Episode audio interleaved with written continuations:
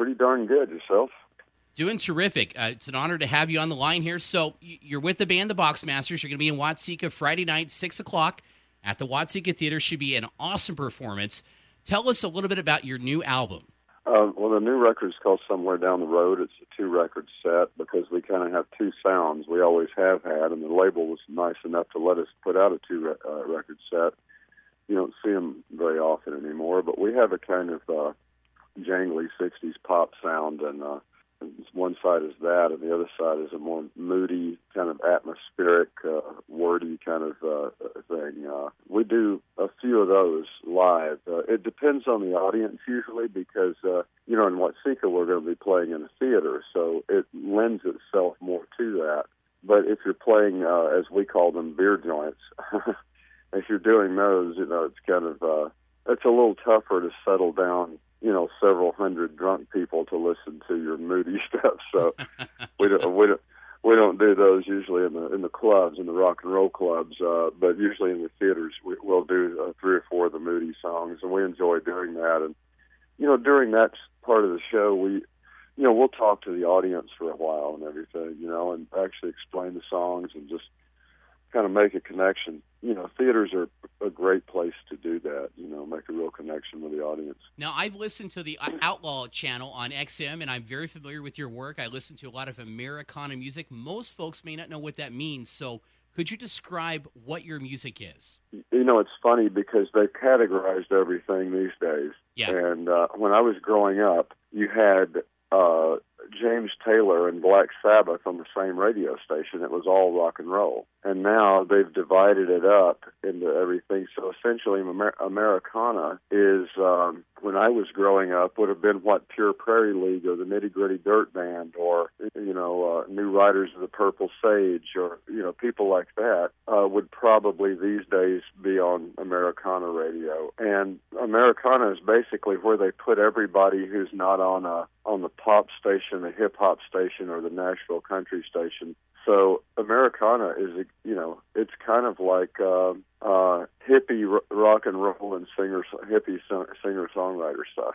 That's the best way I can describe it. But uh, our sound is re- really influenced by the British invasion and late '60s LA rock. Uh, you know, we're so besides you know influence to the Boxmasters personally, what are your musical influences? I listened to everything from the time I was a kid. I was in bands from the time I was, you know, 11 or 12, and we were. Uh, everybody in my town wanted to be the Beatles or the Rolling Stones, so we decided to be the Dave Clark Five. And um, so I played in bands like that, and then uh, I played drums in my uncle's country band, and then eventually got into a band called Nothing Doing, and we got the opportunity to open for a lot of you know big acts, and we were sort of more of a hard rock band, not hard rock, but we sounded a lot like ZZ Top. I'll put it that way. And um, you know, I I, I listened. I played rock and roll music mostly, but I listened to everything. I was a big fan of the Mothers of Invention, uh, Captain Beefheart, uh, Bonzo Dog Band, and then classical music, old time country music like Webb Pierce and uh, George Jones and Merle Haggard and people like that.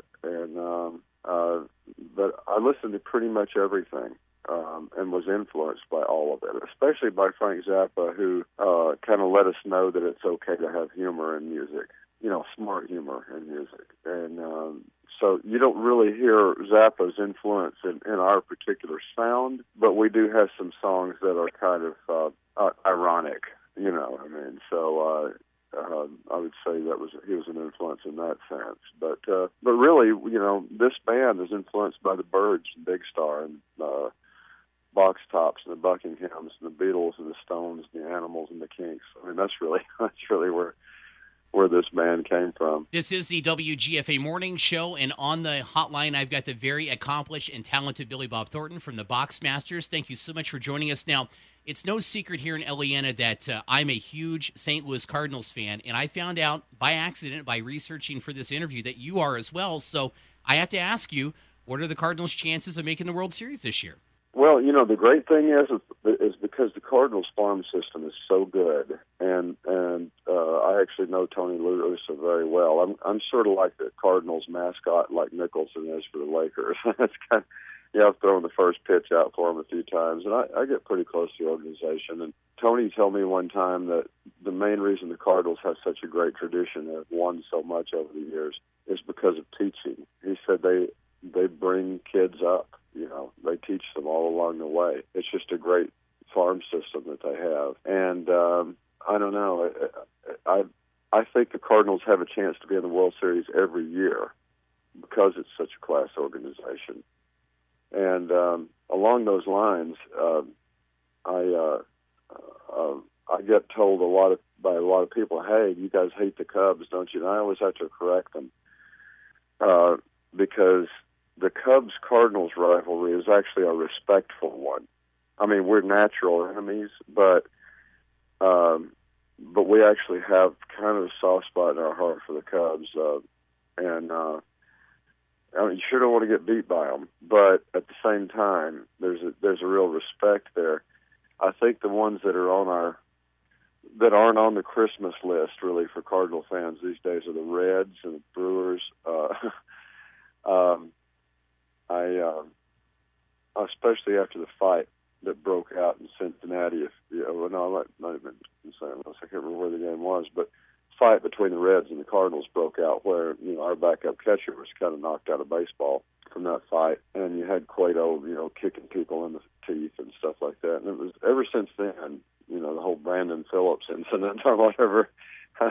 Me and my buddies who are Cardinal fans, we I think we've directed our ire at the Reds more so than anybody. I would have to agree with you on that one. So um, I heard through the grapevine that all of you guys in the Boxmasters are really good bowlers. Is it really true that you beat Def Leppard in a bowling match? Uh, we did bowl with Def Leppard. Uh, I, I don't know how it got out that we beat Def Leppard because I think uh, only two of the guys were with us, Joe and Rick, and and uh, I think Rick was on. Uh, in other words, we kind of mixed it up. It wasn't like their guys against our guys. So I, I, I think Joe was on the team I was on, and Rick was on the team of the other guys, uh, and uh, so we we didn't actually beat Def Leppard, but we did bowl with them in Grand Rapids, Michigan. We both had a night off, and have you ever bowled a 300? Oh gosh, no. we're, you know, I think I think our skill has been exaggerated, Rick. We're uh, we're we're not bad bowlers. We actually are pretty good, but uh, but our averages are like, you know, my I usually bowl somewhere anywhere between a 120 and a 160, you know, and I have bowled. I think a 192 was my high. All I can tell you is, as a bowler myself, when your ex-wife beats you in bowling, you know your life is pretty bad. that's uh, yeah, that's not good. So, uh, Billy, do you prefer the Hollywood scene or the rock and roll scene? You know, they're so different that it's hard to say. Uh, I get I get something great out of both of them. I grew up in music, and you know, the acting thing came to me later and, and uh, later on. Uh, but uh, so I, I, you know, I go back further with music. Uh, I think music is probably a more uh, visceral high, you know, because you're playing in front of people, and even when you're recording a record, you're like so actively doing something, and you're creating something on the spot, and and and turning it into something. Movies, you know, it's you make a movie, and then people see it a year later, and you're not there when they see it. So, so it's a more visceral uh, uh, thing in, in terms of music, but but I love acting, and it's. Uh, you know, I think, uh, you know, intellectually it really satisfies me. And uh, uh, just becoming other people for a period of time is a wonderful thing. So I love them equally, uh, and they both satisfy a different part of your soul. It is the WGFA Morning Show. On the hotline, I've got Billy Bud Thornton, as he's called with the Boxmasters. Want to talk about some of your bandmates real quick, and I'm just going to go down the list real quick, if you don't mind, to, to go over some of their credentials, and then we'll move to you know what it's like to work with guys of this caliber in music. Uh, Teddy, uh, who's one of your bandmates, has worked with Guns N' Roses, Carole King, Alice Cooper, Chuck Berry, BB King, and then JD. Uh, who's one of the co-founders, has worked with the Rolling Stones, the Pussycat Dolls, which kind of threw me off a little bit. And uh, Kanye West, Brad Davis, who's a Grammy Award winning producer and musician. He's worked with Marty Stuart, Earl Scruggs, David Lee Roth, and one of my favorites, Dwight Yoakam, also Sheryl Crow and Merle Haggard. What is it like to work with these caliber of musicians?